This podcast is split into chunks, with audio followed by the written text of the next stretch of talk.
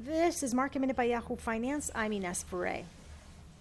Jamf Holdings, the parent company of Jamf Software, went public today through an IPO. The company priced its IPO at $26 a share. Today, shares are soaring more than 50%. Billionaire Bill Ackman's Special Purpose Acquisition Company, or SPAC, went public today. It's a blank check company with the purpose of acquiring another company. And Pfizer will receive almost $2 billion from the government to produce and deliver 100 million doses of its COVID 19 vaccine candidate in the U.S. Pfizer is working on the vaccine with BioNTech. For more Market Minute news, head to yahoofinance.com.